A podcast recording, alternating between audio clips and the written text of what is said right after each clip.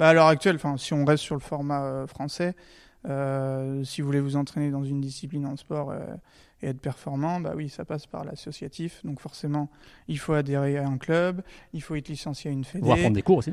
prendre des cours également. Donc forcément, c'est un certain coût financier. C'est pour ça que petit à petit, on arrive à fédérer et à, et à créer des, des- des clubs en France sur des sites où il y a déjà 3 à 4 sports présents avec des, des entraînements communs, des créneaux alloués sur 1 à 2 sports.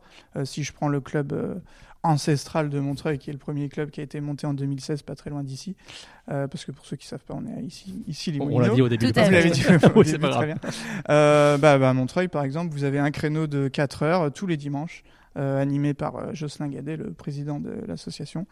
Et de la Euh, fédération, je crois. Et de la. Enfin, Oui. on dit Oui. association. Oui, euh, parce qu'on peut pas. Fédération, c'est sous ministère, donc. euh, Voilà. Il a créé le club, je pense, de Montreuil d'ailleurs. Il a créé le club Ouais. de Montreuil, c'est double casquette, Joss, euh, président de Montreuil et président de, du Racquethlon France. Donc là-bas, vous avez un créneau de, de 4 heures, une heure par discipline, en général 20 minutes euh, d'initiation entraînement, euh, et après 40 minutes de, de temps de jeu. En général, il fonctionne un peu, un peu comme ça.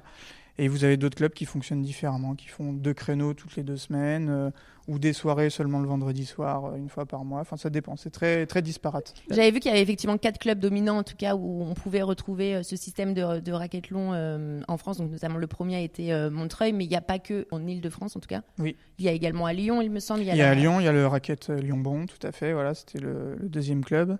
Euh, vous avez le racquethlon de Bourg-les-Valences, d'Hydro-Mardèche, avec Emmanuel Delpont qui a été euh, euh, juge arbitre euh, sur euh, ces dernières semaines au, au premier championnat de France de racquethlon.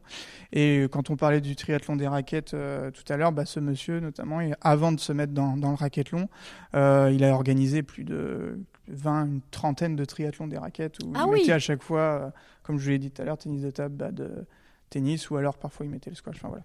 On a ré- réussi à réunir des profils comme ça au sein de l'assaut. Du coup, si on est adhérent à un club de racquethlon, est-ce qu'on doit également être adhérent aux sections ou non? Comment ça marche? Euh, si vous êtes adhérent à un club de racquethlon, euh, Vous avez accès à tous les sports. Oui, exactement. D'accord. Ouais, ouais, ouais.